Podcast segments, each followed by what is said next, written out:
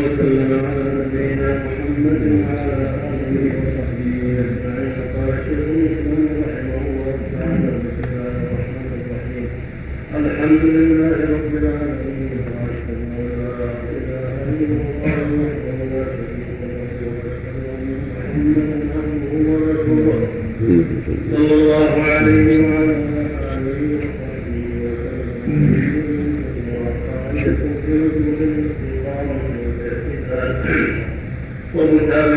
ومتابعة الكتاب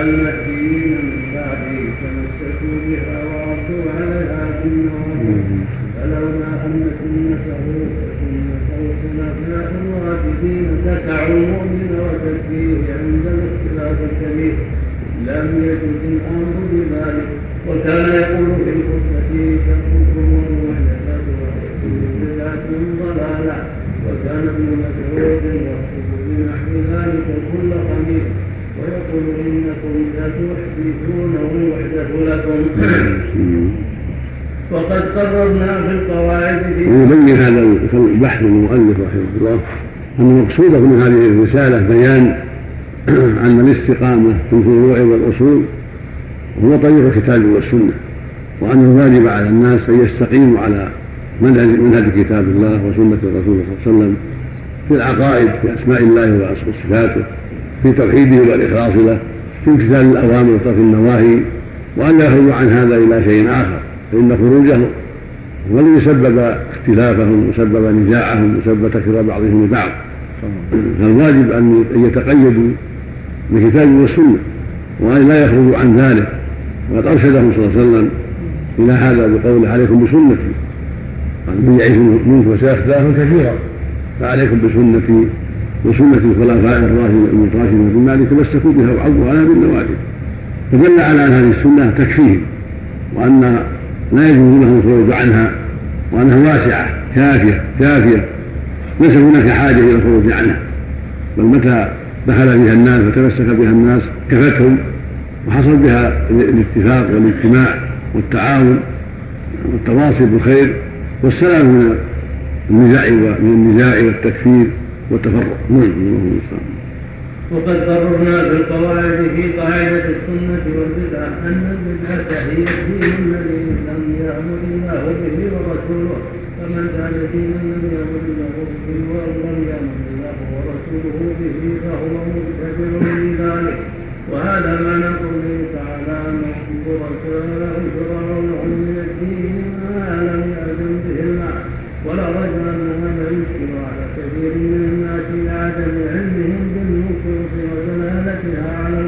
باطل ولعدم علمهم بما وحد من الظن والعمل. وكيف يرد ذلك السنة كما قال عمر بن الخطاب جهالاتهم السنة وقد تكلم الناس في على أصناف ذلك كما بين طوائف. استغناء الدين عن الكلام وحده وأن الله قد بين في كتابه بالأمثال المضروبة من السلاح ما هو أعظم منفعة ما هو أعظم منفعة مما يحدثه هؤلاء وأن ما يذكرونه من الأدلة فهي مندرجة فيما ذكره الله تعالى. حتى أن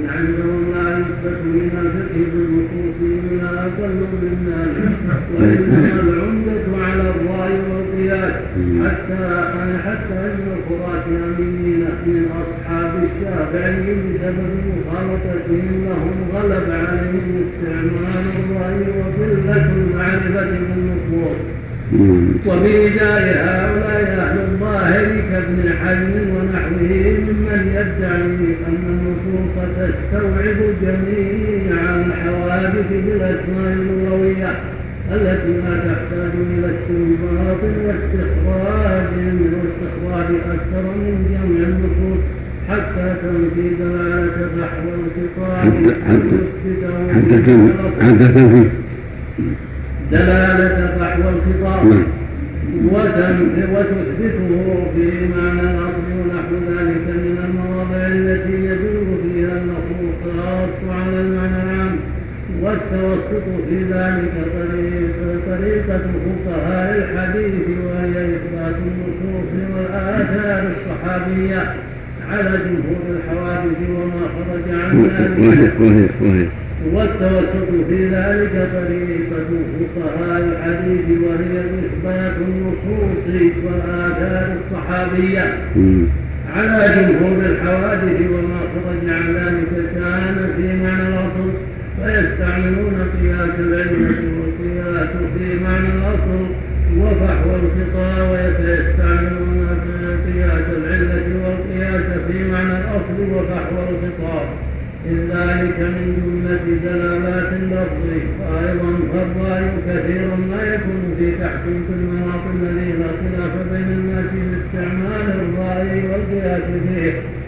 فإن الله أمر بالعدل في الحكم والعدل قد يعرف بالرأي وقد يعرف بالنص. ولهذا قال النبي صلى الله عليه وسلم إذا اجتهد الحاكم فأصاب فله أجران وإذا اجتهد فأخطأ فله أجر. إذ الحاكم المقصود والحكم بالعدل بحسب الإمكان.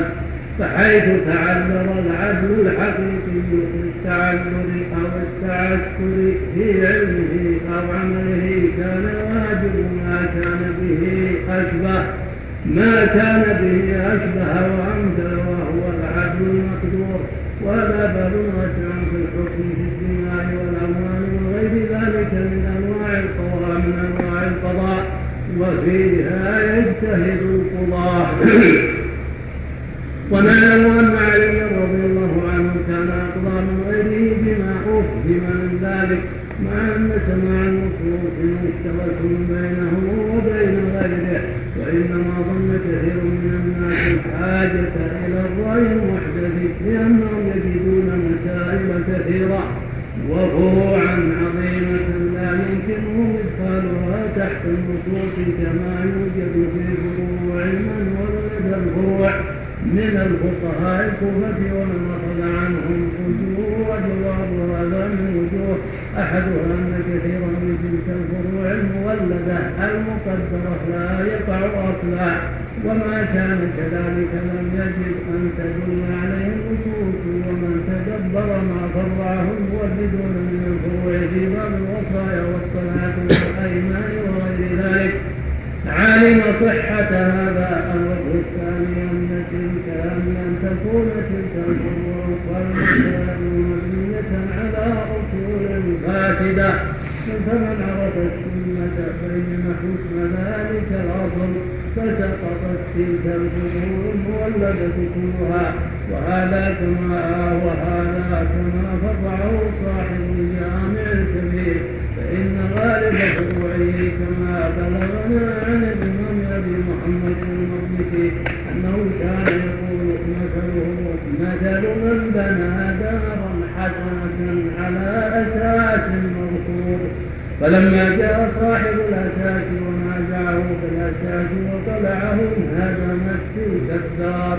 وذلك كالفروع العظيمة المذكورة في كتاب الأيمان وبناها على ما كان المبتدع يعتقده من مذهب أهل النحو الصوفيين فإن أصل باب الأيمان الرجوع إلى نية الحالة وقصده ثم إلى القضاء الحالية الدالة على قصده كسبب اليمين وما هيجها ثم إلى العرف الذي من عادته التسلم به. سواء كان موافقا للغة العرب للغة العربية أو مخالفا لها فإن الأيمان وغيرها من كلام الناس بعضهم ببعض في المعاملات والمراجلات والمصنفات وغيرها. تجمعها كلها دلالة اللفظ على قصد المتكلم ومراده وذلك متنوع بتنوع اللغات والعادات وتختلف الدلالة بالقرائن الحالية والمقالية ثم إن ما يستدل على مقصود الرجل إذا لم يعرف فإذا أمكن العلم بمقصوده يقينا لم يكن بنا حاجة إلى الشك. لكن من الأمور ما لا تقبل من قائله إرادة تخالف الظاهر. إذا تعلق به حقوق العباد كما في الأقارب كما في الأقارب ونحونا وهذا مقرر في موضعه وليس الغرض هنا إلا التمثيل وإذا كان هذا وإذا كان هذا أصل الأيمان فيقال لذلك المفرع إذا كان هذا إذا كان هذا مما يبين هذا ويدل على صحة ما قاله الشيخ مع ما تقدم الآية الكريمة من سورة النحل ونزلنا على الكتاب تبيانا لكل شيء هدى ورحمة وبشرى للمسلمين وهو تبيان لكل شيء بما يجتمع عليه من المعاني والدلائل والبراهين الدالة على المقاصد والأحكام. وجميع ما يتكلم به الناس ويعمله الناس مما يحتاجون إليه إليه في أحكام الشرع. ففي الكتاب العظيم السنة المطهرة الثابتة ما يرشد إلى الحكم ويبين هل ذلك حرام أو حلال أو واجب أو مندوب أو مكروه. لمن تتأمل تأمل النصوص وجمعها ويسر الله له الوقوف عليها. وإنه يؤتى الناس إما من جهة عدم الإحاطة عدم جمع النصوص قلة العلم. أو من جهة التشرع وعدم التثبت في الأمور فلا يعطي المقال حقه من النظر النصوص والأدلة. حتى يستخرج حكم المسألة فيظن أن النصوص ما جاءت بهذا وأنه في حاجة إلى رأي فلان ورأي فلان. إما من عجلته وإما من عدم عنايته بجمع النصوص والنظر فيها واستكمال ما ينبغي له من العناية والجمع. وعدم الاكتفاء بما حصل له بعد البدء بل يتهم نفسه وينظر ويتأمل. يقول لعل فاتني كذا لعل ورد في هذا شيء فيعتني بالنصوص ويقبل عليها ويرجع إلى المظان التي فيها النصوص واستنباط الأحكام. ومن لم يستعجل خاف الله وراقبه وتأمل فالغالب أنه يهدى إلى الصواب ويجد ما يدل على طلبه ومقصده ولا يحتاج مع ذلك إلى قياسات فاسدة والى ولا إلى حكم على الكتاب والسنة بأنه لم يرد في هذا بشيء. نعم. وإذا كان هذا وإذا كان هذا أصل الأيمان فالله لذلك المفرع إذا كان هذا أصل قصده الذي هو في أكثر المواضع يخالف مقتضى ما ذكرته من الجواب وينظر إلى القرائن الحالية ومعها لا تستقيم عامة الأجوبة وإذا عدم ذلك وله عرف وعادة يتكلم وغالب عادات الناس لا ينبني على المقاييس التي وضعتها. فإذا جواب الحالفين بمثل ما أجبتم بمثل ما أجبتهم به ليس هو من الشريعة في غالب المواضع ولا يحتاج باب الأيمان إلى تفريع في هذه الأصول الثلاثة. ضبطه ضبطا حسنا لكن لا بد ما فيها الأصول إما النظر إلى نيته فإن يكون له نية. نظرت إلى أسباب اليمين وما هيجها وما دعا إليها. ثم إذا كان في ذلك نظرت إلى عرفه وما اعتاده في بلاده وقبيلته. إن كلماته تفسر بعرفه يكون له نية تخالف ذلك ولا أسباب تخالف ذلك. رجعت إلى الأصل الثالث. هو عرفه وما اعتاده في قبيلته وجماعته. فقد يكون الكلمة تكون كلمة لها معنى في الحجاز غير معناها في نجد كلها معنى في الشام غير معناها في مصر. كلها معنى في أوروبا وأمريكا غير معناها عند الناس الآخرين. فلا بد من يكون المفتي والقاضي يعتني بهذه الألفاظ. يسأل عن عرف أهل أهلها ومقاصدهم. عند خفاء النية وعند خفاء الأسباب.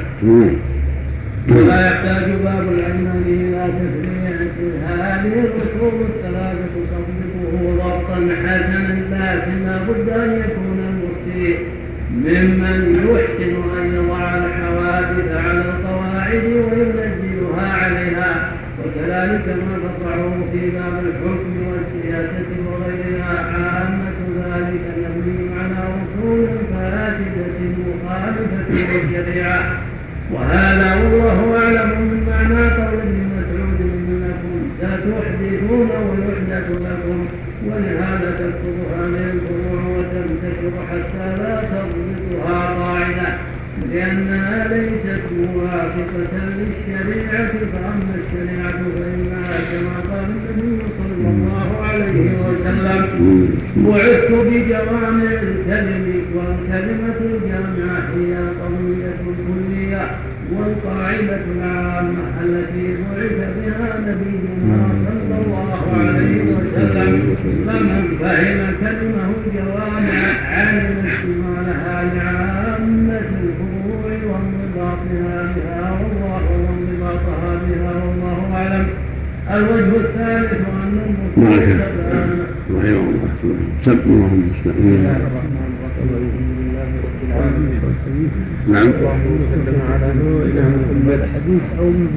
نعم. لا من كلام من كلام هو عن معناهم عمر بن عبد العزيز. الناس لا شك يحدثون ويحدث لهم مشاكل وتشديدات بسبب أحداثهم والتباسات عقوبة. نعم.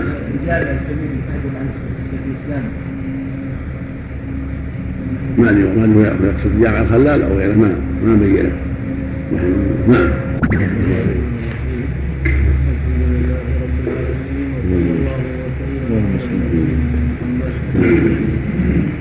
وعلى آله وصحبه أجمعين قال شيخ الإسلام رحمه الله تعالى والثالث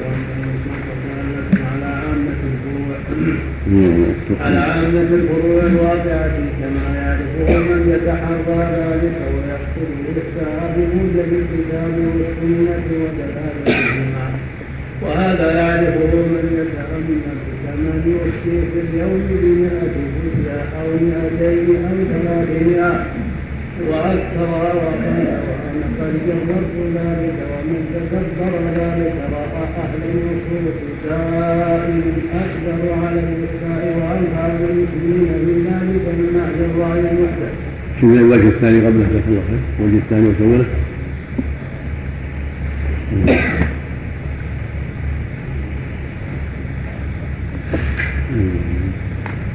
الوجه الثاني أن تكون تلك الفروع والمسائل مبنية على فصول فاسدة.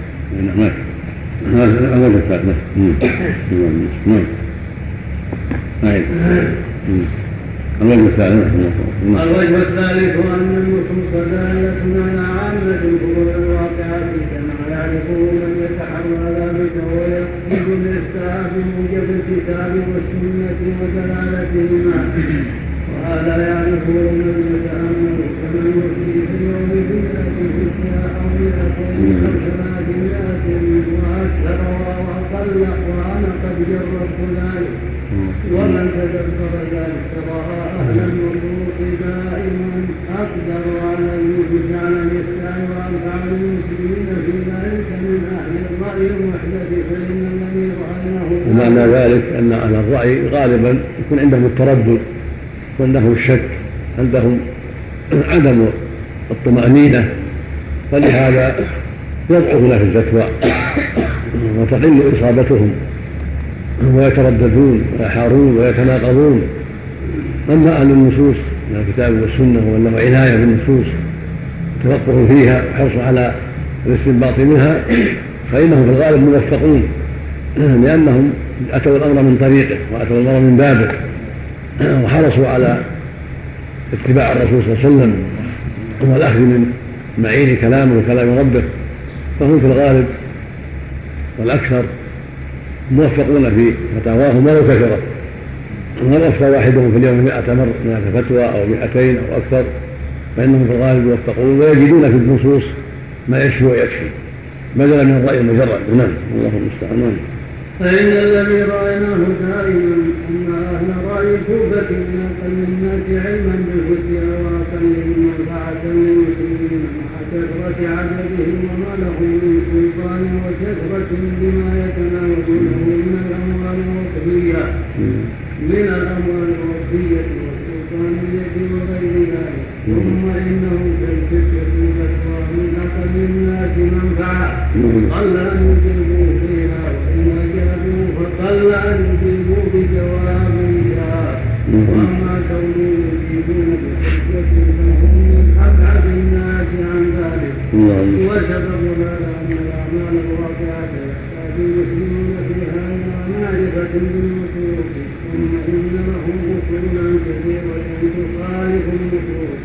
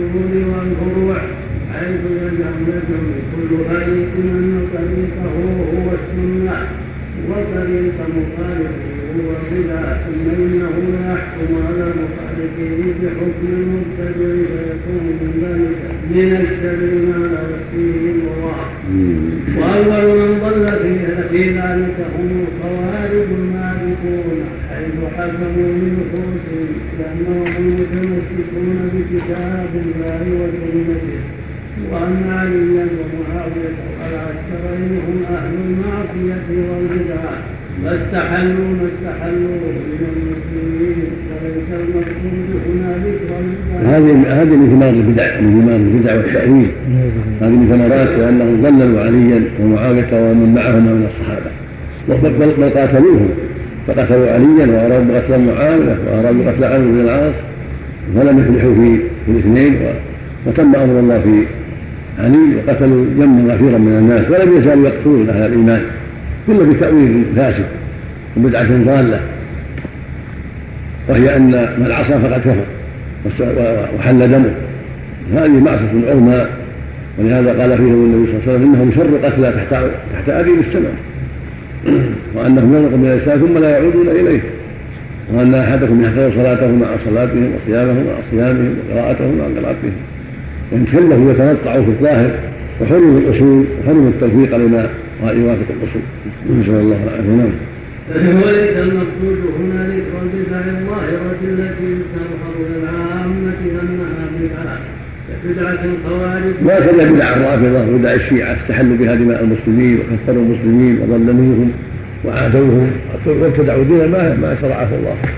وهكذا بدعة المعتزلة والجهمية وغيرهم. من تأمل البدع رآها أساس الشر نعوذ بالله في كل مكان. نسأل الله العافية نعم. وليس المقصود هنا البدع الظاهرة التي تظهر للعامة أنها بدع كبدعة الخوارج والروافض ونحو ذلك لكن المقصود التنبيه على ما وقع من ذلك في أخص الطوائف بالسنة وأعظمهم امتحانا لها كالمنتسبين إلى الحديث مثل مالك والشافعي وأحمد فإنه لا ريب أن هؤلاء أعظم اتباعا للسنة وذما للبدعة وغيرهم والأئمة كمالك وأحمد وابن المبارك وحماد بن زيد والأوزاعي وغيرهم يذكرون من ذم الابتداع المبتدعة وإكرامهم وعقوبتهم ما شاء الله تعالى. وهذه الأقوال كلها طوائف ممن اتبعهم وقلدهم ثم إنهم يخلطون في مواضع كثيرة السنة والبدعة حتى تكون حتى تكون حتى يبدلون الأمر فيجعلون البدعة التي ذمها أولئك هي السنة.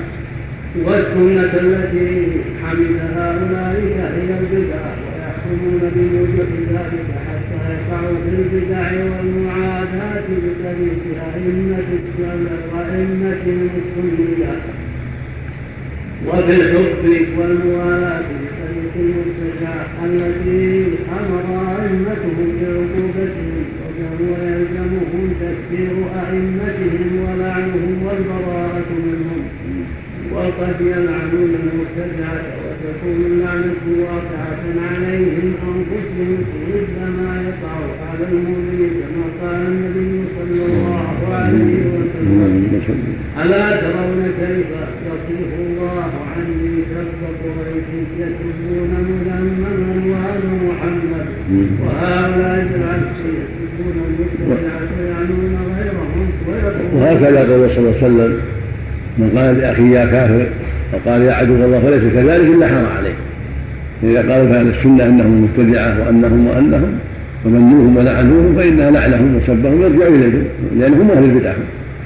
اللهم نعم وهؤلاء بالعكس يسبون المبتدعة يعنون غيرهم ويكونون هم أو يكونون هم المبتدعة. كالذي يلعن الظالمين ويكون هو الظالم. أحد الظالمين وهذا كله من باب قوله تعالى أفمن زين له سوء عمله فراه حسنا واعتبر ذلك بأمور أحدها أن كلام مالك في من المبتدعة وهاجرهم وعقوبتهم كبير ومن أعظمهم عنده الجهمية الذين يقولون إن الله العرش وأن الله لم يتكلم بالقرآن كله وأنه لا يرى كما وردت به السنة وينفون ذلك وينفون نحو ذلك من الصفات ثم إنه ثم إنه كثير في المتأخرين من أصحابه من ينكر هذه الأمور كما ينكرها فروع الجهمية ويجعل ذلك هو السنة. ينكرها فروع وإنه كثير في المتأخرين من أصحابه. من ينكر هذه الأمور كما ينكرها فروع الجهمية. ويجعل ذلك هو السنة. ويجعل القول الذي يخالفها وهو قول مالك وسائر أئمة السنة هو البدعة ثم إنه مع ذلك يعتقد في أهل البدعة ما قاله مالك فبدل هؤلاء الدين. وصاروا يطعنون في أهل السنة. الثاني أن الشافعي من أعظم الناس ذما لأهل الكلام ولأهل السبيل ونهيا عن ذلك وجعلا له من الخارجة عن السنة ثم إن كثير من أصحابه عكسوا الأمر حتى جعل الكلام الذي ذمه الشافعي هو السنة وأصول الدين الذي يجب اعتقاده وموالاة أهله وجعلوا موجب الكتاب والسنة الذي مسحه الشافعي هو البدعة التي يعاقب أهلها. الثالث أن الإمام أحمد أن الإمام أحمد في أمره باتباع السنة ومعرفته بها ولزومه لها. ونهيه عن البدع وذمه لها ولأهلها وعقوبته لأهلها في الحال التي لا تخفى. ثم إن كثيرا ممن نصه على أنه من البدع التي يذم صار بعض أتباعه يعتقد أن ذلك من السنة. وأن الذي يذم ممن وأن الذي يذم من خالف ذلك مثل كلامه في مسألة القرآن في مواضع. منها تبديعه له بالقرآن غير مخلوق وتنزيهه من قال مخلوق ثم إن من ثم إن من أصحابه من جعل ما بدعه الإمام أحمد هو السنة فتراهم يحكمون على ما هو من صفات العبد كألفاظهم وأصواتهم وغير ذلك بأنه غير مخلوق بل يقولون قديم ثم إنهم يبدعون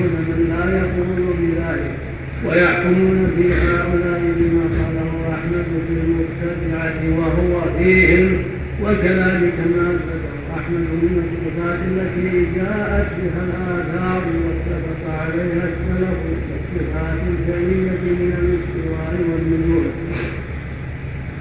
والمجيد والتسلم بما جاء وغير ذلك.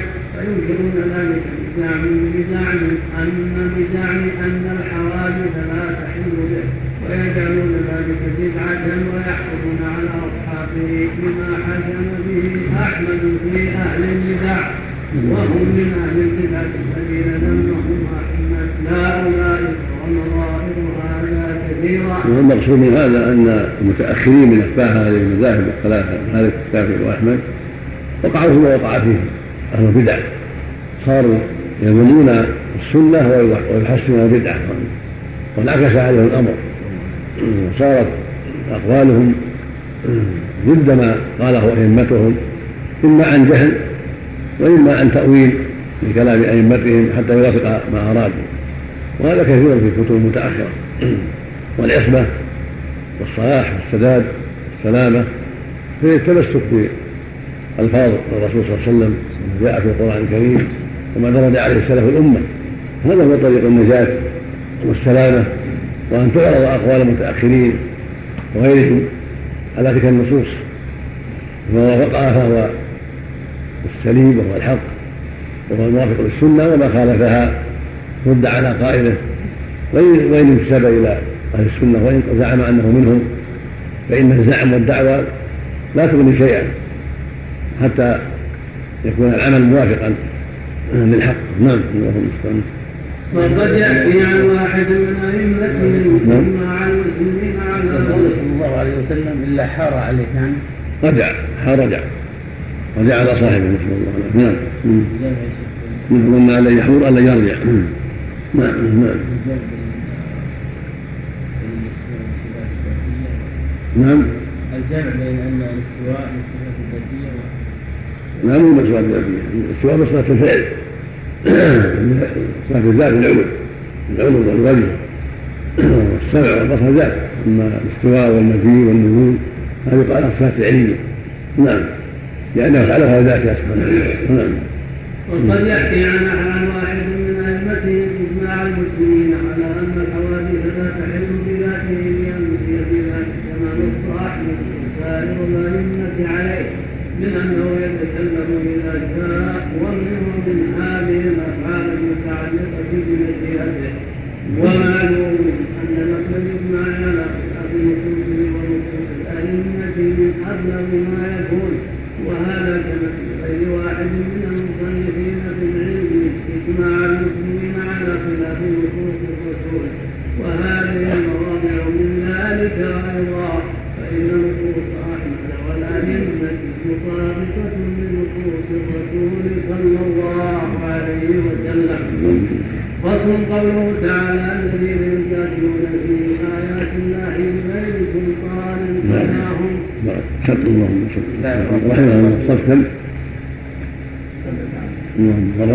نعم اللهم نعم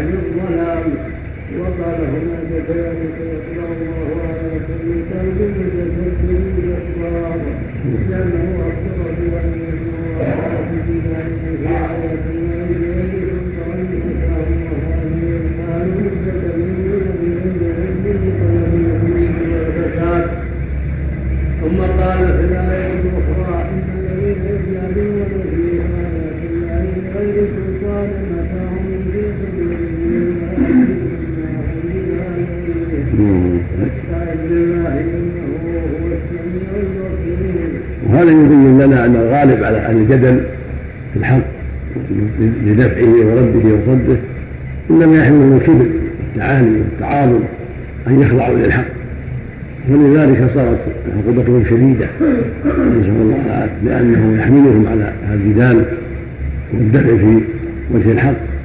ما في قلوبهم من الكبر والشر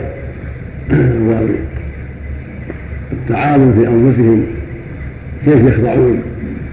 لقبول الحق ومتابعة أهله. نسال الله العافيه أن في صدورهم ما هم بال الاسلام نسال الله العافية. ولهذا قال في هؤلاء الذين كفر مقتهم الله الذين امنوا اي كبر مقتهم أو كبر هذا المقت أو كبر هذا هذا الغير مقت اي منقوص كما قال تعالى كبرت كلمة تخرج من أفواههم وكما قال تعالى تلك الظالمين بدلا إن المخلوق في النبع والجنب في هذا البلد ثم يكون مضمرا إلى تقدم يريد إليه والمدح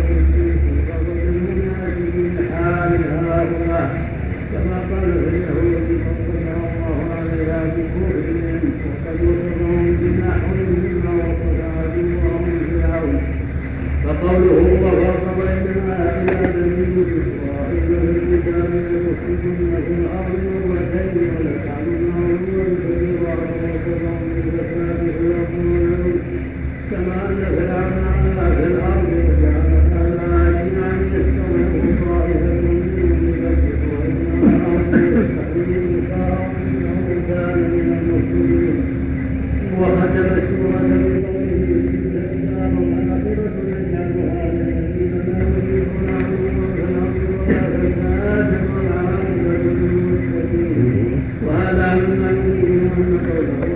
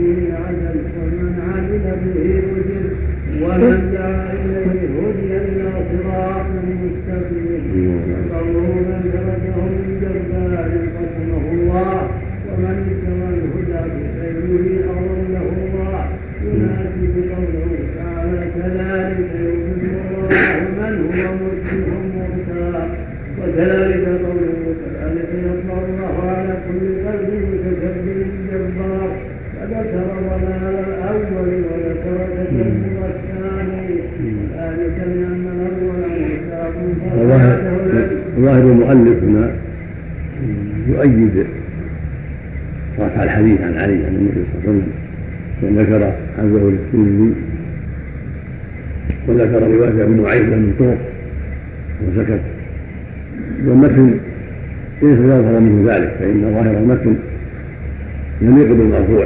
من النبي صلى الله عليه وسلم إنه كلام عظيم وجمل عظيمة من جوامع الكلم. والحافظ كثير رحمه الله تفسير مال إلى قال الأشبه أنه موقوف انه من كلام علي وفي رفعه نظر. ولكن ما ذكر المؤلف هنا يؤيد الرفع. ويقوي ذلك من الجمل التي اشتمل عليها الحديث جملا عظيمة مثلها لا يذكر إلا من النبي صلى الله عليه وسلم. ولو فرض أنه جاء عليه موقوفا فهذه الكلمات العظيمة لا تكون من الموقوف ولا حكم الرفع نعم. نعم. رواية الترمذي يقولون من طريق الحال أما الرواية التي ذكرها من طرق عند أبي نعيم ما أدري عنها تحتاج إلى مراجعة. أبي نعيم نعم ولعل ذكرها في ترجمة علي. يصلح مخرج ومخرج المخرج موضع الخروج المخرج يصلح بالإخراج منها بما فيه من البيان والإيضاح. نعم. فذكر ضلال الأول وذكر تجبر الثاني وذلك لأن الأول مرتاب ففاته العلم حيث ابتغى الهدى في غيره والثاني كفار عمل بغير اختلاف ما فيه فقصمه الله وهذان الوصفان يجمعان العمل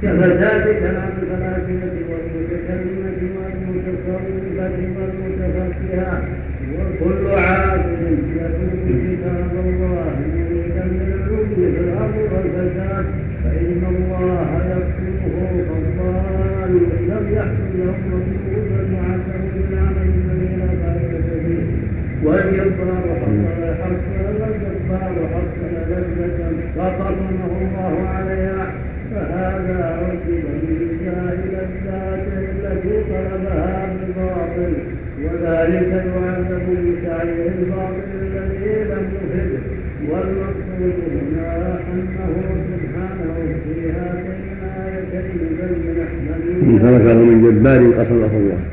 اذا ترك الحق تكبرا وتجبرا قسم وسلط الله سلط الله عليه. كما جرى لفرعون وأشباهه. واما أما من ابتغى الهدى من غيره فإن الله يذله لأنه أراد الحق من غير طريقة من غير سبيله من غير معدنه فيكون ضالا نسأل الله العافية. نعم. والمقصود هنا انه سبحانه ولهذا لما ابتغى أئمة الكلام الكلام الهدى من غير القرآن وتأولوا على غير تأويله وزعموا أنه رواية ظنية لا تريد اليقين. وغادوا الهدى من من حات في أفكارهم وزبالة أذهانهم ظلوا نسأل الله العافية. وصار أهل السنة أولى الناس بالحق وأعلمهم بالحق وأهداهم سبيلا. وصار أولئك المتكلمون أضل الناس وأبعدهم عن الهدى لاعتماده على عقولهم الباطلة والفاسدة وإعراضهم عن العلم المتيقن الذي جاءت به الرسل. نعم. نسأل الله العافية. نعم. إذا لم يتعمد إذا لم يتعمد القرآن هذا شيء آخر المقصود هذا في حق المتعمدين. أما المجتهد في طلب الحق وقد يغلط فله شأن آخر. بمعنى قسمه نعم. قصده؟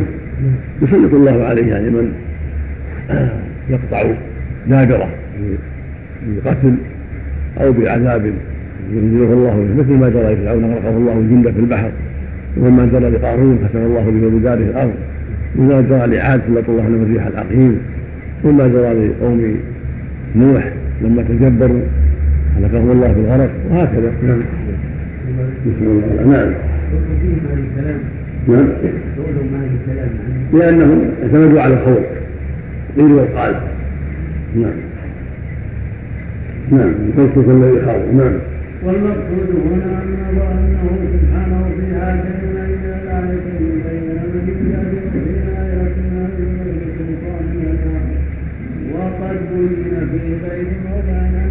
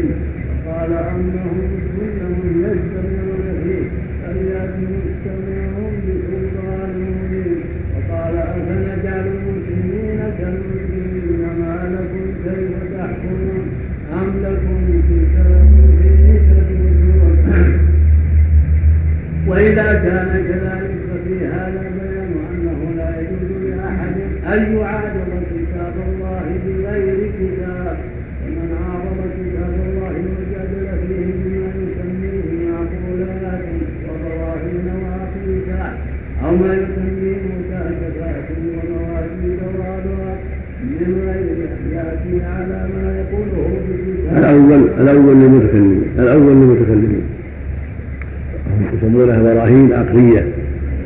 وأما هذا التالي الأخير فهو للصوفية يعلم القرآن بأذواقهم وكشوفاتهم التي يفهمون. ويقول حدثني قلبي عن ربي. هذه ضلالات وباطل ضلوا بها عن سواء السبيل نعوذ فلا طريق للناس من الحق والعلم الذي يرضي الله ويسبب السعادة. ليس لهم طريق في هذا. إلا الكتاب أو السنة إلا الوحي فقط. إما الوحي المنزل وهو الكتاب وإما الوحي المنزل على محمد وهو الحديث الشريف الذي قاله صلى الله عليه وسلم أو فعله أو أقره.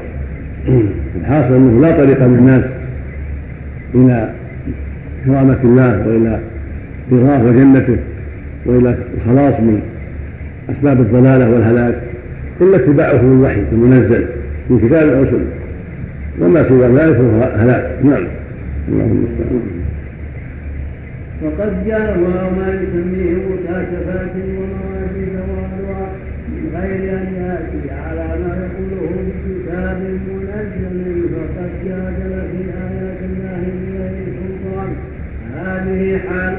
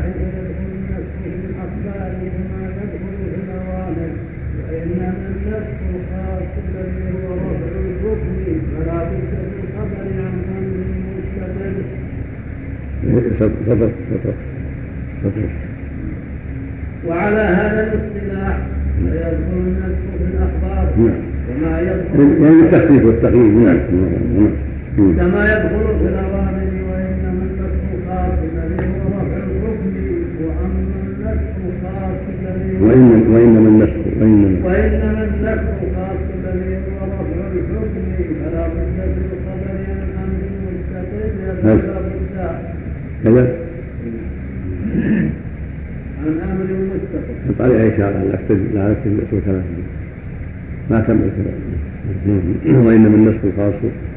وإنما النسخ الخاص. لعل قصده وإنما الخاص ورق الحكم يعني لعله يقصد النسخ الخاص ورق الحكم يعني ساقط هو ومعنى واحد نعم نعم. نعم. نعم. نعم. عن أمر مستقر وأما ما يدخل في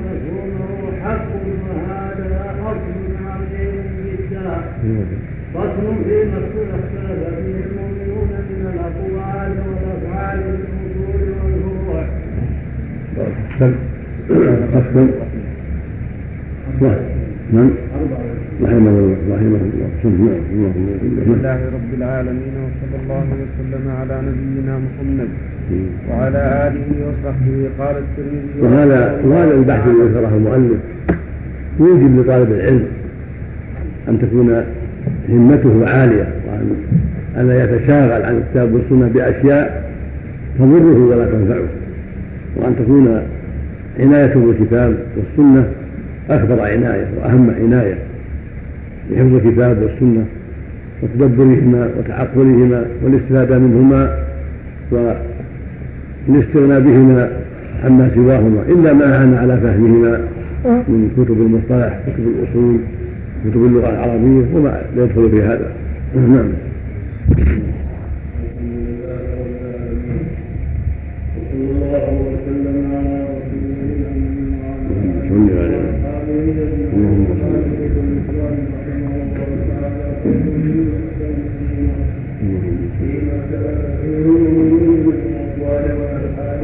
اليهود والكفار فإنها يوم المرض من قبول الإسلام والإيمان بدل الجميع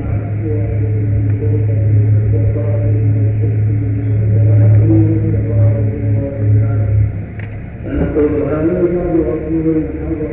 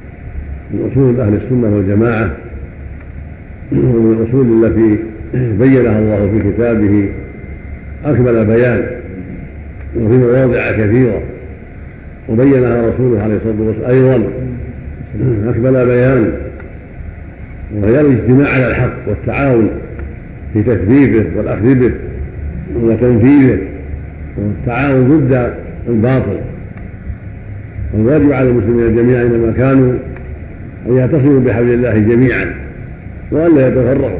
كما قال سبحانه واعتصموا بحبل الله جميعا ولا تفرقوا. حبله دينه الذي بعث به نبيه محمد عليه الصلاة والسلام.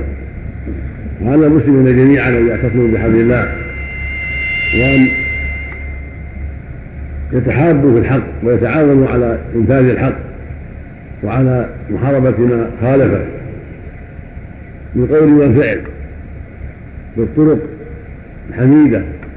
والوسائل الشرعية التي تعين على الاجتماع وعلى تقارب القلوب وتعين على ترك الاختلاف والافتراق وتباعد القلوب.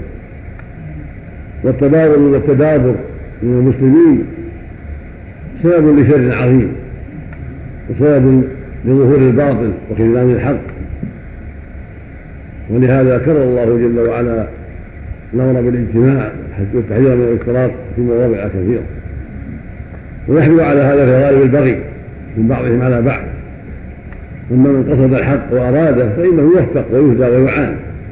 ولكنما يشتد الخلاف ويعظم إذا حصل البغي والعدوان من بعض على بعض. ولم يكن هدف المختلفين الحق وطلبه. فلهذا يحصل بينهم التنازع والبغضاء والتحاسد والتقاطع حتى يسود الباطل وحتى يخفى الحق. فالواجب على كل طالب علم على كل مسلم أن يكون حريصا على إظهار الحق. محبا لمن أظهره ومن دعا إلى إظهاره منضما إليه متعاونا معه في إظهار الحق وإخماد الباطل والقضاء عليه. إن فرقوا دينهم وكانوا شيعا لست منهم بشيء. ولا تكونوا كالذين تفرقوا واختلفوا من بعد ما جاءهم بينات وأولئك لهم عذاب عظيم. النبي صلى الله عليه وسلم يقول إن الله يرضى في ثلاثة أن تعبدوه ولا تشركوا به شيئا وأن تعتصموا بحبل الله جميعا ولا تفرقوا. ويقول لا تحاسدوا ولا تناجسوا ولا تباغضوا ولا تدبروا كونوا عباد الله إخوانا. إلى غيرها من الأحاديث التي جاءت عنه عليه الصلاة والسلام. ولا يحقرن أحد نفسه. فيقول أنا لا أدخل في هذا أو أنا خلافي أو نزاعي لا يضر الناس بل يقدر أنه مسؤول ويعلم أنه مسؤول وأن الواجب عليه الحرص على إظهار الحق وعلى نصر أهله والكون معهم والتعاون معهم في أي قرية وفي أي مكان وفي أي قبيلة. نعم. ومن هذا الباب ما هو؟ من باب الذي يكون الإنسان مستغرقا فيه وعلما وعملا ثم الإنسان قد يبلغ ذلك ولا يعرف الحق في المسائل الفلكية الاعتبارية وفي المسائل العملية الاقتصادية والله سبحانه وتعالى تجاوز لهذه الأمة عن الخطأ والنسيان من قوله تعالى ربنا لا تؤاخذنا إن نسينا أو أخطأنا وقد ثبت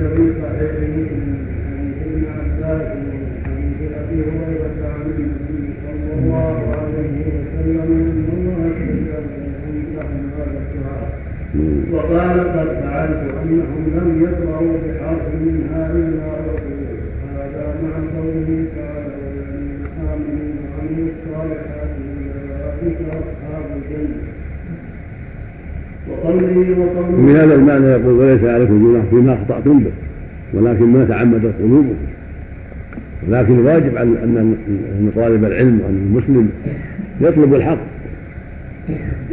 ويعتني به ويأخذ بأسبابه. ووسائله فإذا أخطأ أو نسي فلا حرج إنما المهم أن يعلم الله من قلبه قصد الحق وطلبه واستفاغ الوسع في تحصيله والأخذ بوسائله.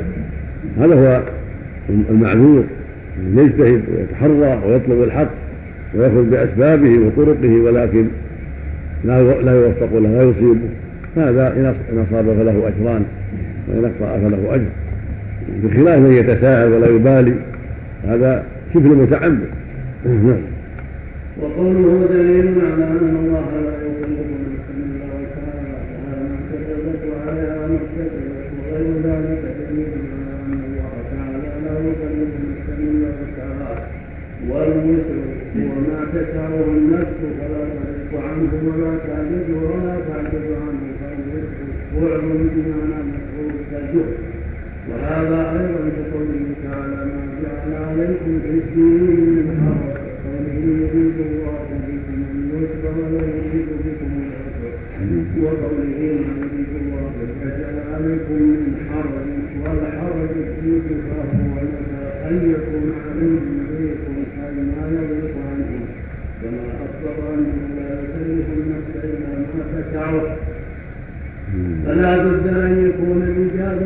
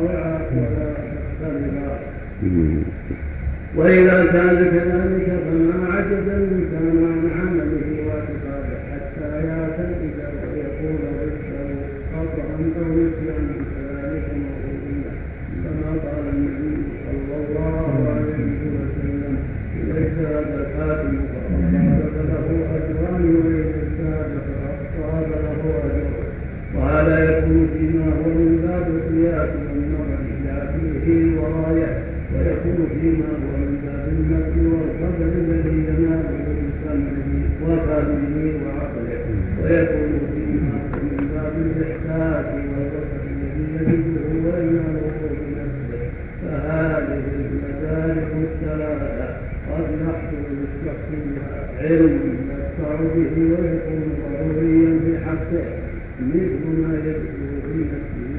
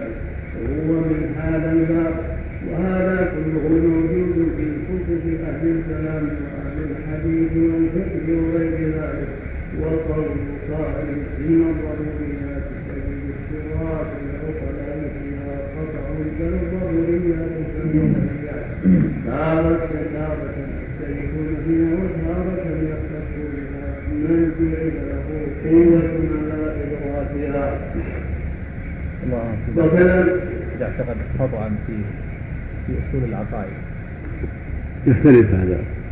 إن كان ثم يعني أدلة ظاهرة ما يعتبر. هذا لا قصور في عمله ما ما اعتنى. أما الذي قد يخفى من دقائق الأمور أو في محل بعيد عن الإسلام والمسلمين كما قصة الذي حرق أمر بإحراق نفسه وما أشبه ذلك هذا قد يعذر. في قوله جل وعلا وما كنا معذبين حتى نبعث رسولا. أما إنسان بين العلماء وبين المسلمين عنده الأدلة وليس هناك مانع ويقول أنه أخطأ في هكذا أو غلط في هكذا فهذا في الغالب يكون من جهة قصوره في العمل وعدم بذله الوسع في طلب الحق. فلا يكون خطأه مغفورا لأنه قصر في طلب الحق هو مأمور بطلب الحق والاجتهاد في تحصيله. هذا مقام خطير. المراد هو هذا مراده هو هذا مراده إذا يعني بذل الوسع لا يكلم الله نفسا إلا وسعه لا يتكلم عن الوسع نعم. الخطأ في تأويل الصفات هذا منكر لأنه ميسر. الله جل وعلا منعهم من الكلام في هذا قال ليس كمثله شيء. نعم.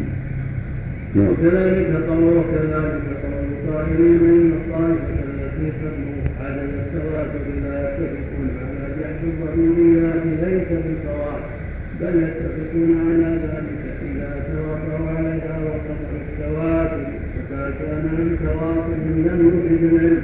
وإنما يفيد العلم باتباع تواتره واذا كان كذلك المختلفون المختلفون قد اجتهد احدهم فوقع فيكون الآخر اجتهد وأخطأ.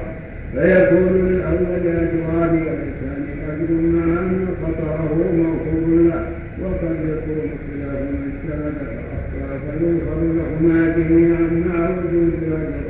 ويكون الصواب في قولنا ثالثا اما تفصيل اما تفصيل اطلقوه ان ان ينفي هذا نفي ويثبت الآخر اخرون مثله الأول فيفصل المفصل ويثبت البعض دون البعض. وكذلك في المعنى المشتبه واللفظ المشترك.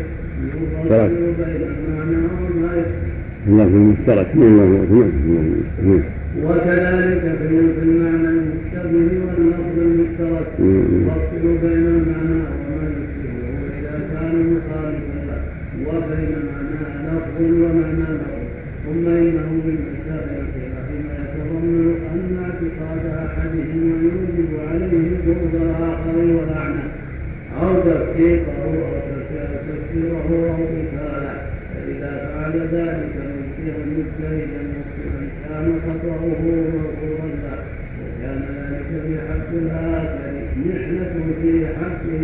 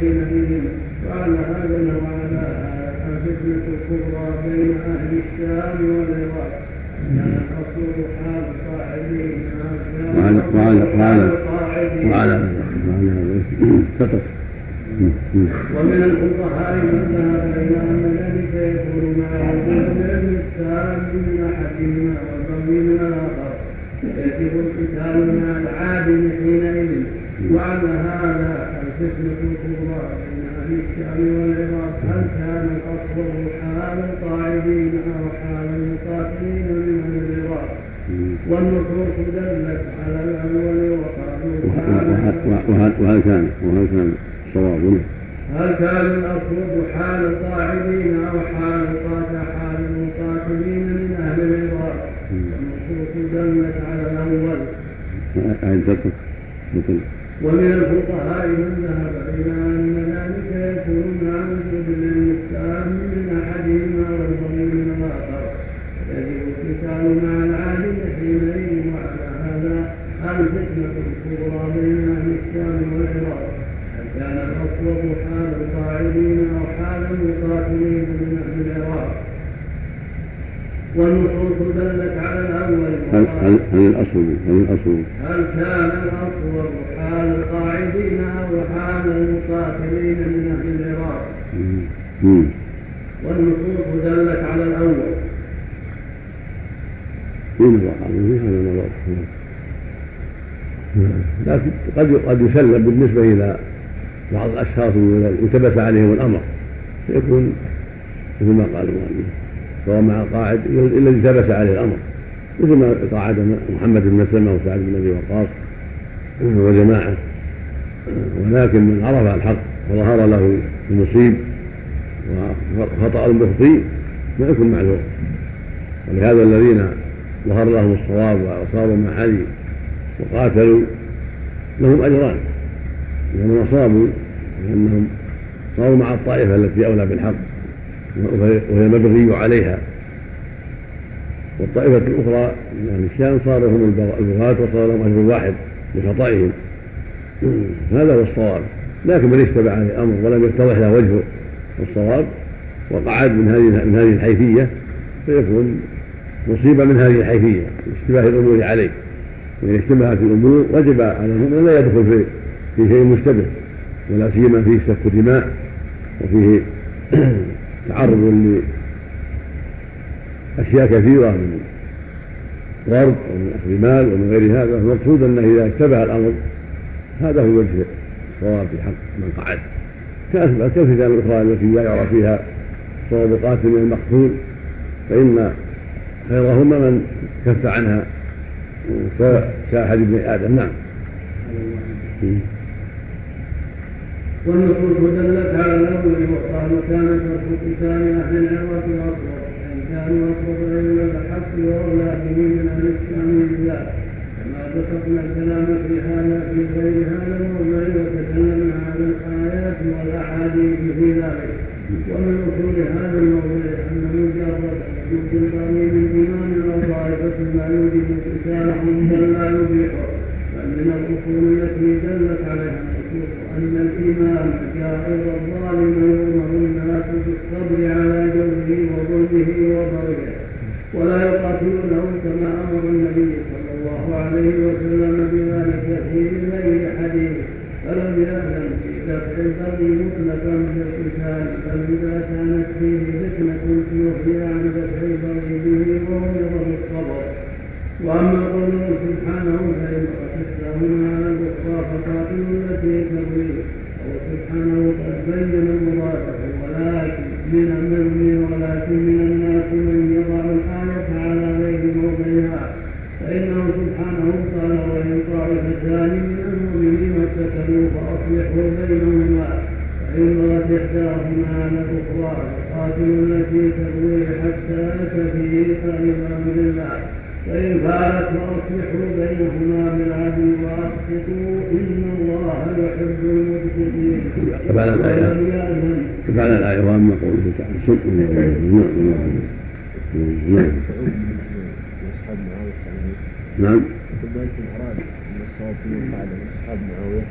لا كان في من قعد عن المشاركة في القتال مع أهل العراق. ويسعد بن أبي وقاص. جماعة كفروا عن الفتنة ولم يدخلوا فيها نعم